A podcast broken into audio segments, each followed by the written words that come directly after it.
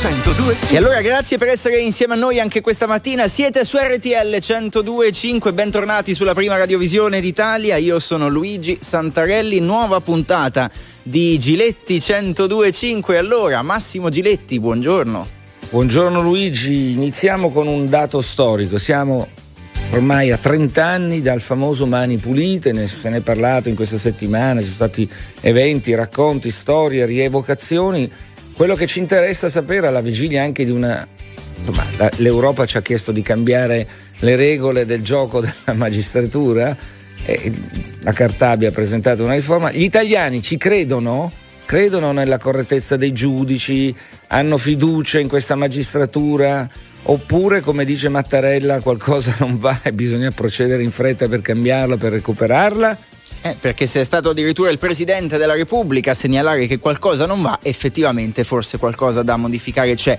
Allora eh no, lo chiedo a te che tu sei sempre in mezzo ai potenti, quindi... Eh. non so a quali potenti tu ti riferisca. In ogni caso la sfiducia devo dire che è effettivamente alta. La domanda è questa, vi fidate ancora, credete nella giustizia, credete nei magistrati? Tra poco toccheremo anche solo la vicenda da Vigo. Intanto iniziate a chiamarci 02 25 15 15 per dire la vostra. Valentina Iannicelli vi aspetta al telefono. Buongiorno Vale.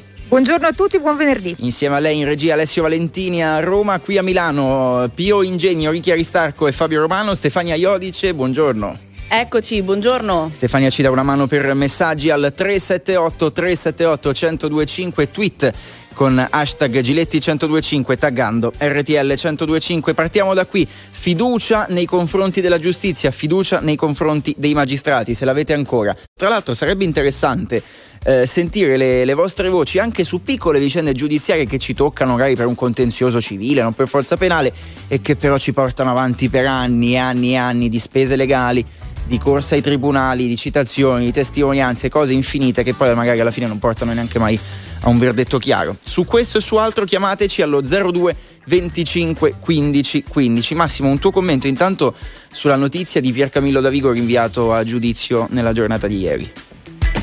Bah, questo è l'ennesimo cortocircuito in cui poi i cittadini non riescono più a capire come stanno le cose.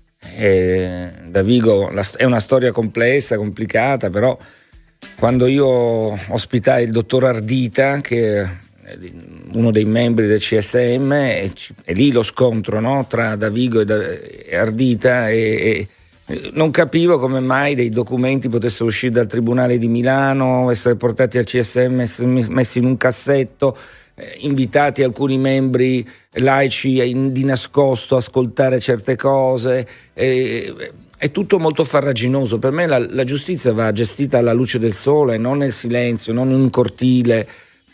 Da Vigo viene rinviato a giudizio, poi vedremo quello che succederà. Però certo è l'ennesimo, dicevo, punto di non ritorno di questa magistratura. Non è più accettabile che allo stesso posto in cui insomma, Panamara ha aperto un problema grosso, ha sollevato il, il sistema, ha raccontato il sistema, ma gli uomini denunciati o protagonisti di questa storia sono ancora lì, tutti lì. Il vicepresidente del CSM Ermini, eletto col metodo Palamara, è ancora lì.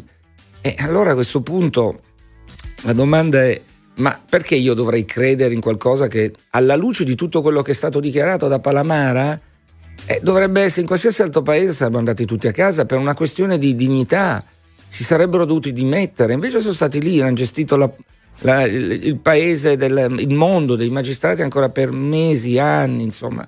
Io sono molto deluso e tra l'altro ho dei seri dubbi che questa ipotesi di riforma, che deve ancora essere vagliata dal Parlamento, eh, metta fine alle correnti. Temo che non sia così perché se uno la va a leggere, adesso oggi non dobbiamo tediare gli spettatori, ma se la vai a leggere il problema delle correnti rimane e quindi non viene eliminato perché quello è il problema serio, vero. La gestione delle correnti, ci sono migliaia di magistrati che non appartengono alle correnti e non avranno mai possibilità purtroppo di andare in un posto di vertice.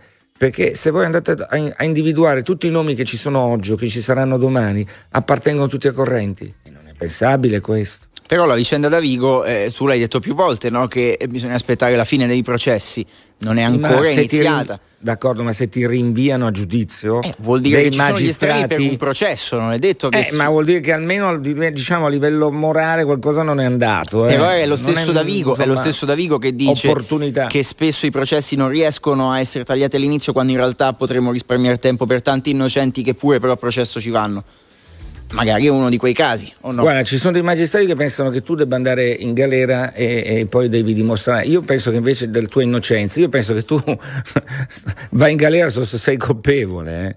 Poi ti possono tenere per un certo periodo, ma in Italia c'è gente che è stata mesi, mesi, mesi dentro in galera e poi è uscita con scusatemi, anzi, ci sono dei casi clamorosi, va bene, di anni.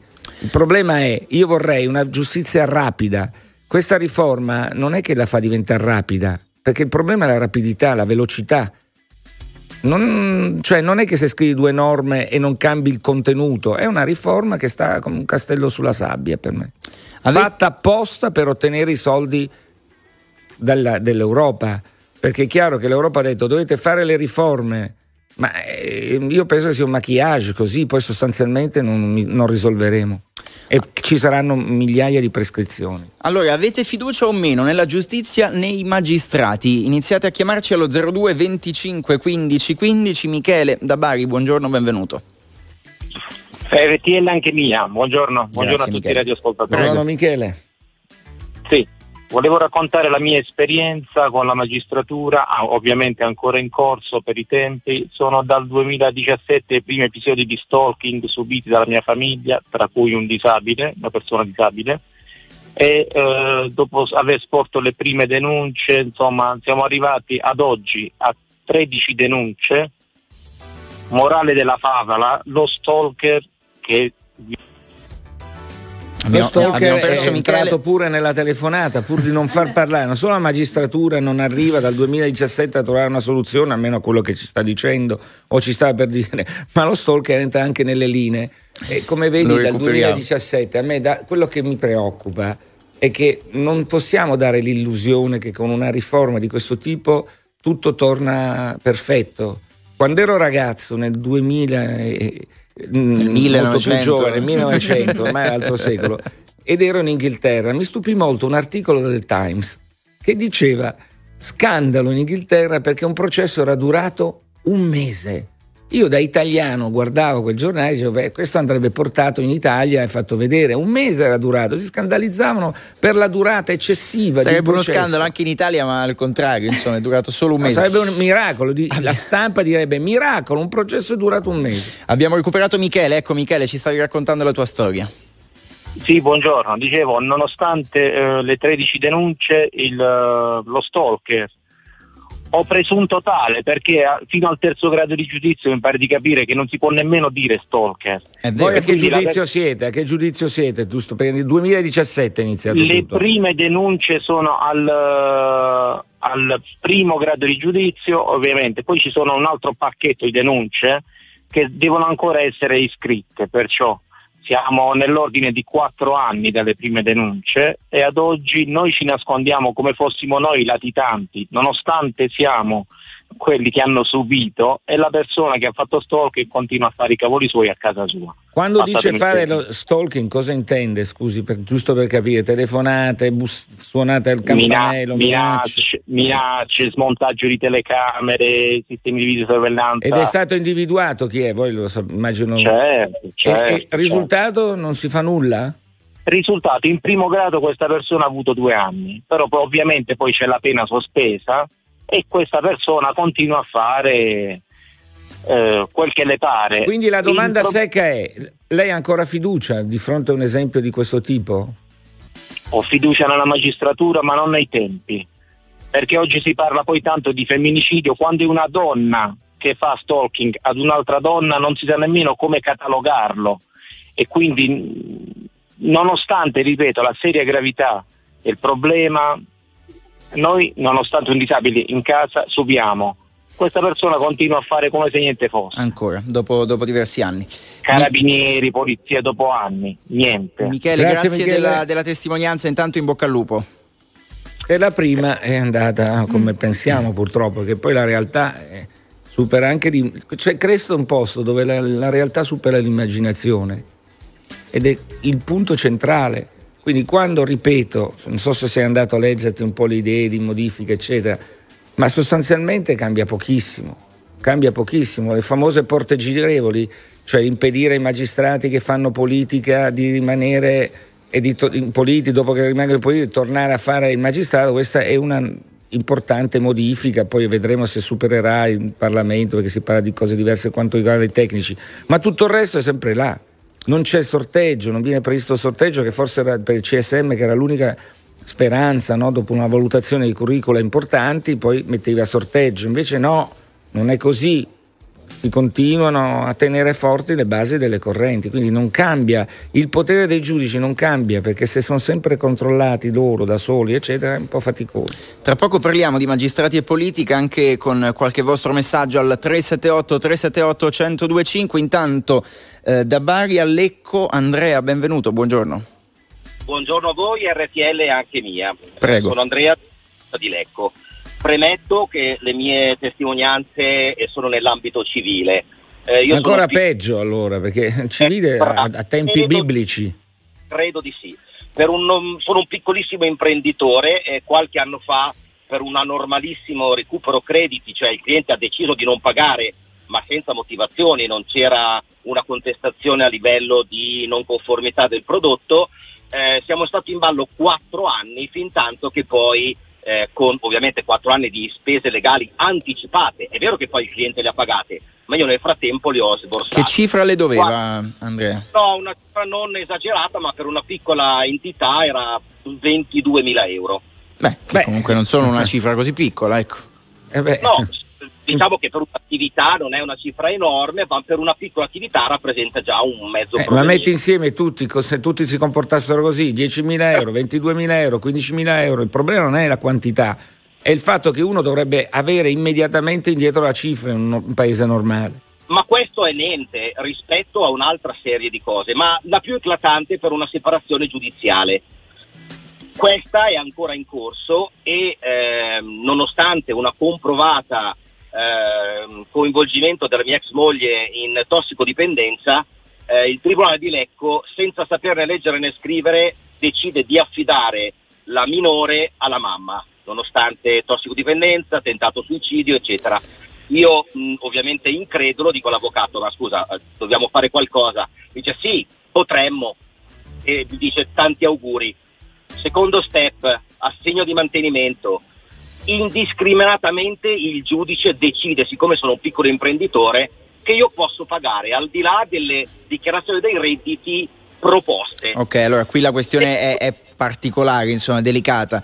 Il messaggio eh. forse che, che lei voleva far passare è la reazione del suo avvocato cioè che lei no, pensando di essere di fronte a un'ingiustizia ha detto possiamo eh, fare qualcosa e l'avvocato di fronte all'ingiustizia lui dice ok l'avvocato poi devo tirare fuori i soldi io. Cioè comunque no, è sempre bravo, questo il problema, il problema che, che, poi alla corretto. fine è questo poi noi non possiamo entrare mi scusi non possiamo entrare nelle questioni così personali perché non abbiamo l'altra parte però è evidente Luigi che il malessere è molto ampio. È chiaro. Grazie è chiaro. per essere stato con noi. Grazie Andrea. Speriamo eh, tra, risolva. Tra poco di nuovo le, le, vostre voci allo 02 25 15 15 per parlare insieme a Massimo Giletti. La domanda di oggi è fiducia. Credete ancora nella giustizia italiana, nei magistrati a 30 anni da quanto è successo a Mani Pulite? Andiamo in pubblicità, ma tra poco ci raggiunge un super ospite, uno dei cantanti so, più amati dal pubblico. Lo conoscete benissimo, è Neck.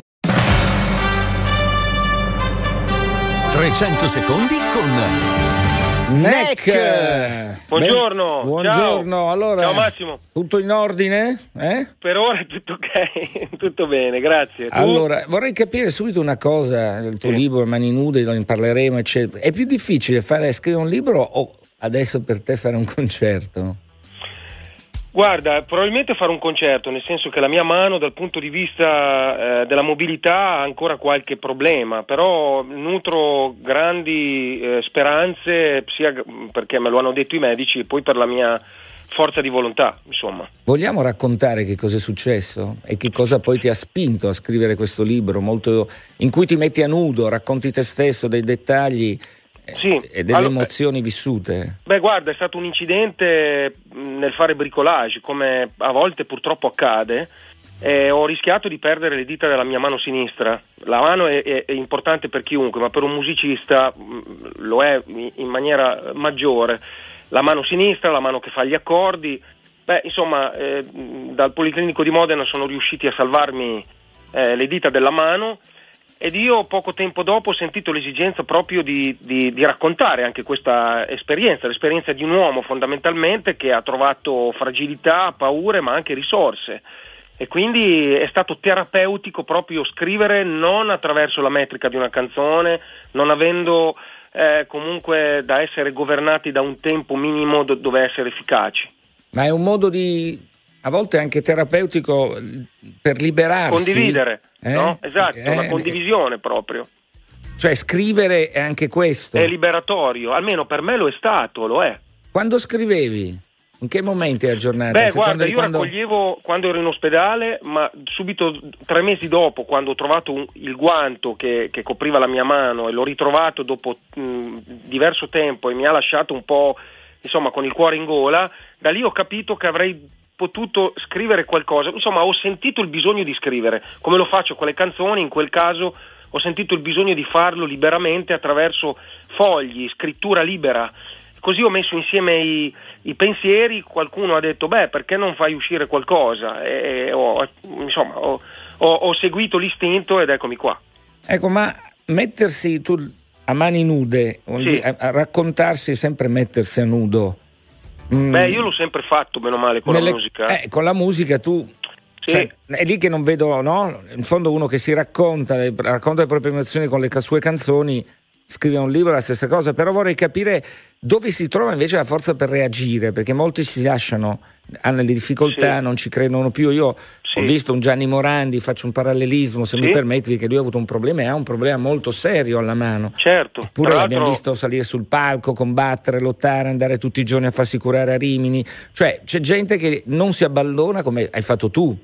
Beh, sì, tra le altre cose Gianni Morandi eh, è stato carinissimo perché ha scritto la prefazione del mio libro, proprio perché avevamo questa comunanza di spiacevoli disavventure, purtroppo. Beh, lì io, guarda, per quel che riguarda me, io nella condivisione di chi mi stava vicino, port- e io portavo avanti la mia fatica, il mio dolore, da solo, però con, con la forza degli altri, ecco, in quella forza degli altri ho trovato a, a mia volta l'energia per per, per, fare tutto il resto. Quindi io so che la mia mano è una mano che non sarà più quella di prima, ma non per questo non posso provare. In fondo anche la mia carriera è stato un insieme di tentativi. Eh? Ah, beh, certo, mi ricordo ancora Guarda, vado a memoria, se non sbaglio, sì. la prima volta che è stato all'Ariston ci furono molte critiche. Mamma mia, no? è vero, è vero. Pesanti, che forse oggi, oggi, forse con la tua qualità del, de, siamo invecchiati tutti, no? un po'. Forse sì. guardandole uno ci sorride sopra, ma allora sono state durissime, immagino. Sono state durissime per un ragazzo di vent'anni, qual ero io, fondamentalmente, che cantava una storia realmente accaduta e in, re- e in realtà non voleva dire nient'altro che portare le emozioni che aveva, eh, che quella, che quella, quel pezzo aveva suscitato in me e poteva suscitare negli altri. È stata, eh, secondo me, col, col senno di poi strumentalizzata come ogni Sanremo deve più o meno no? ogni Sanremo deve, deve, mostrare Sanremo è quella cosa lì Luigi e Stefano ma io parlerei neanche di, di fiducia siccome ne hai parlato tu noi ecco tu esci da insomma, un episodio veramente insomma, rischioso di pericolo di eh, di rabbia anche di, per ciò che è successo e noi in un certo senso usciamo in, da due anni di pandemia così ma anche da sì. anni stamattina stiamo parlando anche un po' di questo no? di giustizia sì. di ciò che non va Mm-hmm. E, e, siamo presi da uno sconforto tale che sembriamo non poterne uscire mai più. E come, come, si fa a uscirne? Come, fa, come si fa ad avere fiducia nonostante tutto dopo tutto ciò che ci è successo? Eh, guarda, io non so se ho la risposta giusta. C'è da dire che la fiducia, porre fede in qualcuno è non abbandonarsi magari a una giustizia che facciamo noi stessi di questa cosa qua troppo blanda o troppo rigida. Eh, quindi nel momento stesso in cui noi condividiamo questo malcontento alleggeriamo già le nostre pene e quindi può essere che sia anche più semplice no? dire ma vabbè ma dai non, non tutto un erbo un fascio e quindi ci sarà qualcuno che crederà ancora nella giustizia. Poi io sono d'accordo con voi, cadono le braccia naturalmente, o uno si arrabbia per vedere eh, per, a, a, a conoscere dei fatti che magari non vengono sviluppati nel migliore dei modi o qualcuno non trova la giustizia che merita. Però eh, eh, eh cosa possiamo fare diversamente? Dobbiamo essere dei sovversivi, dei rivoluzionari, dobbiamo mettere ferro e fuoco le piazze? Non so se sia il modo giusto. Beh, sicuramente non, potrebbe non essere il modo giusto. Parlando No, sempre diciamo di... che non è il modo, modo giusto, giusto, perché ormai sì. sai in questi periodi c'è gente che pensa anche di Ah no, infatti, fare l'ho detto per eh, quello. Eh, certo, infa- per infatti è quello. un messaggio giusto quello, però non è che siamo, possiamo sempre stare passivi su Eh, tutto, sì, Esatto. hai ragione. perché hai il Esatto. rischio poi di non... eh. Ma infatti, Hai ragione. Eh, il problema secondo te, Filippo, può derivare anche dal fatto che spesso noi italiani crediamo poco in noi stessi e tendiamo più eh, magari a lamentarci e quindi a restare nella situazione che viviamo e a tratti subiamo piuttosto che trovare poi il coraggio di, di cambiare anche le- se nel nostro piccolo le cose. Beh sì, secondo me lo facciamo un pochino tutti, almeno io lo faccio nel mio piccolo ogni tanto, mi lamento anche oltre misura. Mm. E poi qualcuno mi dice: Ma scusa, ma che cazzo ti lamenti? Ma no, sar- no, sarai ben fortunato tu. Poi ci penso e dico: Cavolo, io, eh, io faccio 30 anni di carriera quest'anno, cioè ti rendi conto che per Eh. buona parte della mia vita ho fatto quello che mi piace. Sì. Allora, più, più fortuna di quella, allora taccio. eh, cioè, non per questo non partecipo alle discussioni, perché comunque sono un cittadino italiano e di conseguenza un po' mi riguarderà no, la, la- la cosa, però in effetti bisognerebbe piangersi meno addosso e, e costruire, perché l'unico modo che abbiamo è andare avanti e farlo nel nostro piccolo nel migliore dei modi, almeno impegnarci a farlo, perché non è quella la verità, capito? La ricerca della verità, grazie a Mani Nude, scritto da Neck, eh, un libro dove veramente c'è tutta la storia di un personaggio che ha 30 anni di successi, ma che per la prima volta racconta un dramma personale, ma ha fiducia e lo dimostra Sì. anche con queste parole. grazie Ciao. Massimo, grazie a tutti, buona giornata. Ciao, arrivederci. Ciao, Ciao. Grazie, ciao, grazie a Neck. Noi torniamo eh, a chiacchierare insieme a voi allo 02 25 15 15. Andiamo in regia dalla nostra Valentina. Eccoci, allora intanto vi anticipo che il sentiment dei nostri ascoltatori è di grande, mh, più che sfiducia, grande critica rispetto ai tempi, alle tempistiche, alle procedure, eccetera. Chi invece ha una voce un po' fuori dal coro è Michael e ci chiama da Mantova. È così, Michael? Sì, buongiorno. buongiorno. Sì, sì, buongiorno, RTL anche mia, buongiorno. Grazie. Michael, Eh, finalmente uno che va controcorrente. Sì, esatto, sì, non Ma proprio... perché, scusi, diciamo, a è un sognatore o perché c'ha un... No, dic- allora io diciamo che porto la mia esperienza. Quanti Eh, anni hai? Posso ah, chiedere? Sembra una voce molto giovane. Eh sì, io vabbè, ne ho 33, però insomma... Eh no, vabbè, giusto, giusto per capire. Vai. Esatto, allora io niente, purtroppo ho avuto questa brutta esperienza eh, giudiziaria che risale a quando avevo 18 anni, eh, dove appunto stata abbiamo denunciato questo ex socio di una società della quale facevo parte per appropriazione indebita. Eh, un calvario giudiziario che è durato all'incirca 5 anni, eh, dove però alla fine insomma eh, si è portato con la mia soluzione nei confronti di vari enti e la sua condanna poi vabbè Ecco, ma perché? Ah, perché io sono contento, lei ha vinto benissimo. Ma perché quei cinque anni, secondo lei, per arrivare Eh, a giu- allora, Cosa è successo esatto. in questi cinque anni? in cinque anni allora il primo giudice aveva respinto eh, diciamo le nostre richieste quindi eh, diciamo che se mi fossi fermato al primo giudice a quest'ora sarei veramente nei guai E, la seconda volta è stato ripresentato eh, in un altro tribunale però quello di Mantova dove fortunatamente questo giudice avrà letto le carte probabilmente perché era abbastanza inequivocabile e quindi ha accolto appunto la richiesta e cinque anni però di continue pressioni eh, per eh, un qualcosa che era diciamo molto ovvio da vedere. Cioè, No, anche che- perché sa cosa mi preoccupa? Che quando c'è un contenzioso tra due persone ali- su questo livello, ci Sì. sono le carte. Eh, È esatto, un'analisi semplice di carte, Esatto. di documenti, ci si mette lì la notte, la sera, si studia, si guarda le carte. Un mese, mettiamoci un mese, quante carte saranno? 100 pagine, 200 Sì, pagine? Ma esatto, cioè, Eh? sono cose veramente... Allora, che- è, qui è questo il punto grave, perché qua stiamo in un contenzioso serio, certamente dove ognuno porterà la sua testimonianza, ma poi ci devono essere delle carte che parlano. E quando Vabbè, parlano le guardi, carte... Boh. Sì, sì, sì, no, scusi se la interrompo, dico, dall'altra parte eh, non era stato presentato niente, quindi c'era, penso Beh, poco da leggere. E quindi se uno non presenta niente vuol dire che qualche problema c'ha. Grazie. Grazie Michael. Viva il maest- i magistrati di Mantova allora. in Un abbraccio. Eh, le vostre chiamate allo 02 25 15 15. Stefania, dacci una mano con qualche messaggio.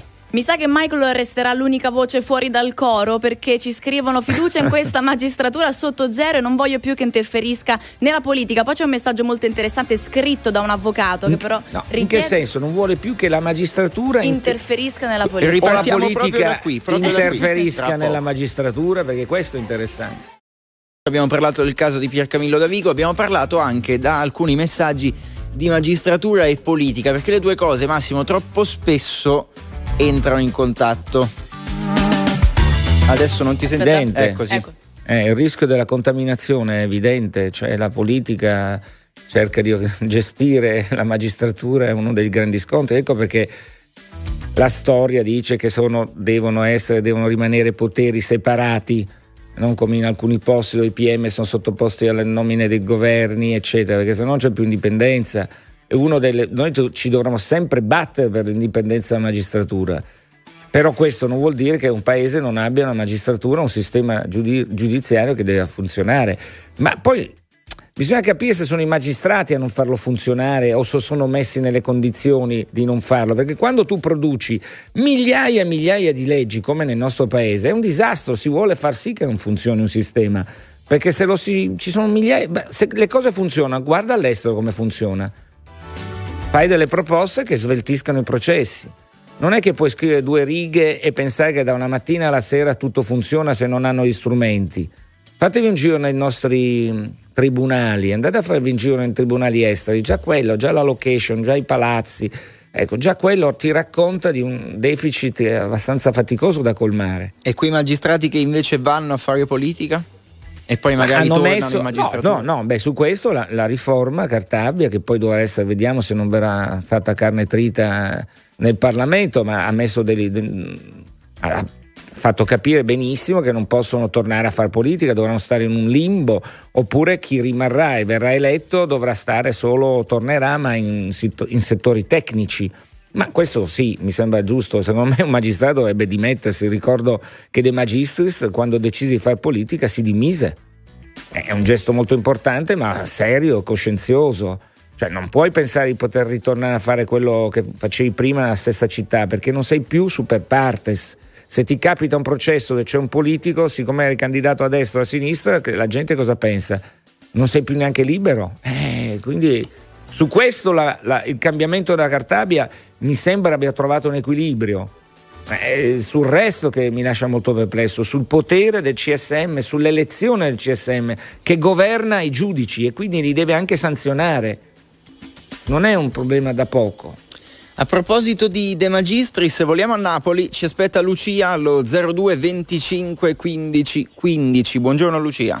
Ma scusa, eh, Lucia, la, la interrompo solo per dire una cosa, Lucia, le do il mio saluto. Sì. Ma vi pare normale che ancora oggi, io personalmente, ogni settimana ho visite di finanza, polizia o carabinieri Attenzione, che mi questa è una portano... notizia. Eh. No, che ti Ah, hai portano problemi notizie con la triste, finanza, eh. che ti portano, ti portano le notifiche a mano di procedimenti. Ma ancora oggi siamo nella telematica, nel mondo del digitale, di, si chiacchiera ancora e siamo ancora a questo punto Ma che mandano a mano Perché e tu siamo poi con la carrozza. non puoi dire non me La l'hanno, non carrozza. mi è arrivato. Ah, beh, allora sprechiamo carabinieri che anziché fare quello che devono fare vanno a fare i postini. Cioè siamo ancora a questo, voi capite che siamo ancora a questo, che se uno ha quattro avvocati, perché così stanno facendo, più avvocati hai, più complicato che ti arrivi la notifica. Se arriva tre avvocati, non al quarto salta processo. Voi lo capite che è tutto un giochino? Basterebbe dire, ma una, la notifica arriva a un avvocato e l'altro deve automaticamente darla agli altri. Stiamo rallentando, secondo me c'è una burocrazia finalizzata a rallentare il sistema. Non è solo il problema, noi ce la spigliamo con i magistrati, ma in realtà è il sistema intorno ai magistrati che è farraginoso, è faticoso, è lungo. Fatto apposta, non a caso abbiamo una caterva di avvocati nel nostro paese, forse è questo, troppi. e molti in Parlamento. Lucia, eravamo da lei, eccoci, ci dica la sua. Ciao, RTL anche mia. Grazie, prego. Vabbè, rispondo un attimo a questa cosa che ha detto Giretti perché effettivamente è una cosa stranissima. Fra l'altro il 45% degli italiani ha una PEC perché per legge ha dovuto avere una PEC, quindi basterebbe tranquillamente mandarla come PEC e c'è la ricevuta di ritorno come se fosse una raccomandata normale.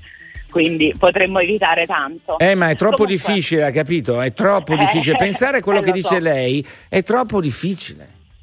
Eh, lo so, siamo menti avanti. Che storia ha avuto Allora, lei? Che, che storia allora, ha io ho vissuto? una storia tragicomica. Eh, un paio d'anni fa, quattro anni fa, il, ehm, ho richiamato il mio vicino di casa perché aveva pensato di pulire la, la lettiera del suo gatto nella zona condominiale, precisamente intorno alla mia macchina. Quindi spiegandogli che io avevo un bambino di due anni e che quindi mettere, uscire dalla macchina e mettere i piedi nell'acqua sporca della lettiera del suo gatto non era proprio la cosa più igienica. Ah, insomma, classica Al- lite condominiale, insomma. Esatto, al terzo richiamo il mio vicino ha pensato bene di prendermi, incastrarmi in una macchina, mettermi il braccio al collo e picchiarmi. Per cui io ho chiamato la polizia, che è arrivata dopo tipo mezz'ora dal- da questa cosa. Io ero segni sul collo, eh, braccio fatto male, un po' di cose così. Mia madre, 75enne, era intervenuta per cercare di togliermi questo ragazzo. Ok, a- arriviamo al 24enne punto, quindi è, fi- è finita in, in- in tribunale la questione. È finita che dopo quattro anni mi è arrivata una mm, praticamente una condanna penale A lei? di- per, sì, per quattro anni e 22 giorni, se non me- cioè quattro mesi e 22 giorni, convertito in 4.780 euro di Per multa. quale motivo? Eh, perché secondo il giudice io avrei potuto evitare di richiamare il mio vicino, ma l'avrei potuto semplicemente denunciare eh, per eh, uso illecito del- delle zone condominiali. Beh, scusi, mi sembra al di là del discorso di, di litigi tra eh, condomini, eccetera, vicini. Qui il punto era che voi potete anche litigare, ma se uno le mette le mani addosso Sì, e- perché lui dopo 25 giorni dal fatto andò a dichiarare che mia madre gli aveva rotto il naso Eh, qui è chiaro che poi ripetute la volte. situazione è Ah, complessa. eh, Però qui- eh, sembra anche Peccato, assurdo, però, e intanto eh. Lucia ci salutiamo, cioè sembra anche assurdo che il giudice abbia detto potevi denunciare eh, solamente per una questione che pure all'inizio sembrava sciocca. Cioè che si debba denunciare un vicino anche per Ma una se cosa tutti così piccola. denunciano il proprio vicino non si finisce più. Il Appunto, problema è appunto. una civiltà urbana, però questa donna che denuncia alla fine va a pagare le conseguenze lei per altri motivi, perché poi può succedere qualsiasi cosa, che uno reagisca anche malamente. Sì. Abbiamo E- pochi secondi, salutiamo Ah, Mauro da Putignano. Mauro, buongiorno. RTL, buongiorno, RTL anche mia, chiamo da Vai. Putignano, città del Carnevale. Perfetto. benvenuta. Eh, famosissima. 30, 30 secondi per lei. Anche la magistratura Allora, dice dal- qualcuno è un carnevale, eh, ormai. No, no, io credo nella giustizia, Oh, cre- credo nell'operato dei magistrati perché rapporto ecomafie 2021, la Puglia è, tra la, sec- è la seconda regione d'Italia per ecoreati, che significa che la giustizia funziona, la polizia, le forze dell'ordine fanno arresti, ne è testimonianza eh, telegiornali, quotidiani, settimanali. E poi? fa- Però? e poi, e poi però c'è da dire che dobbiamo dare il tempo a, Alla giustizia eh, alle autorità, alla Sì. magistratura di indagare perché non possiamo bloccare un processo E non può finire che tutto richiede del tempo. Mauro, Eh, grazie. Purtroppo non abbiamo Mauro, più tempo, dobbiamo dobbiamo, salutarci, con la musica. Ma torneremo a parlarne sicuramente. Allora, il bilancio di questa ora di chiacchierata insieme è che gli italiani sembrano non avere insomma, più fiducia, fiducia. nei confronti della giustizia, dei magistrati. La cosa deve cambiare perché forse, Massimo, se non siamo convinti noi che della giustizia siamo i clienti, possiamo dirla così, non cambierà mai nulla. Beh, eh, clienti, io sono uno dei preferiti di clienti, quindi per carità. La lentezza dipende dal sistema, il sistema dipende dalla classe politica. Eh, I magistrati, poi c'è chi lavora, chi non lavora, ma insomma eh, non è il punto dei magistrati, è il sistema che non funziona. E perché non funziona? Forse perché è stato messo creato in modo tale da non funzionare perché fa troppo comodo a tanti eh, cibarsi di questa lentezza, no? immagino tutto il mondo che gira intorno e gravita intorno a un processo, una sentenza, pensate quanti soldi si fanno durante gli anni e quindi più lunghe sono le cose più ci si guadagna, forse qualcuno ci guadagna, ci perdono sicuramente i cittadini e questo in uno Stato civile vero non può essere perché poi, ripeto, le aziende di tutto il mondo non investono in Italia perché hanno paura che se, se vanno a processo ci vogliono anni, anni, anni per aver ragione. Ste, chiudiamo Stefania con un messaggio eh, insomma, per Sì, ridere, quale- diciamo. Più, più o meno per ridere, ma forse per, per riflettere, ci scrivono come pretendiamo che la giustizia funzioni se al vertice ci sono solo meridionali incapaci che non si sa dove abbiano Vabbè, preso la laurea. la, la- la prendiamo insomma così com'è, Ma cioè uno scherzo. rispondiamo, rispondiamogli che ai vertici io ricordo Falcone e Borsellino, che non Appunto. erano certo di Bolzano, tanto per citarne due, il giudice Livatino, gente che ha dato la vita, ma è una classe come insomma i magistrati hanno dato veramente contro il terrorismo, contro la mafia, hanno fatto E battaglie hanno dato lezioni. e hanno perso la vita. Quindi su questi, però proprio per non tradire questi magistrati, gli altri Sì. dovrebbero comportarsi in un modo diverso, soprattutto come dice Mattarella, ritornare a essere credibili. Lo dice il Presidente della Repubblica che Sì. è presidente del CSM. Grazie, grazie a tutti voi per averci seguito. Massimo Giletti torna venerdì prossimo. Intanto, buona giornata a tutti.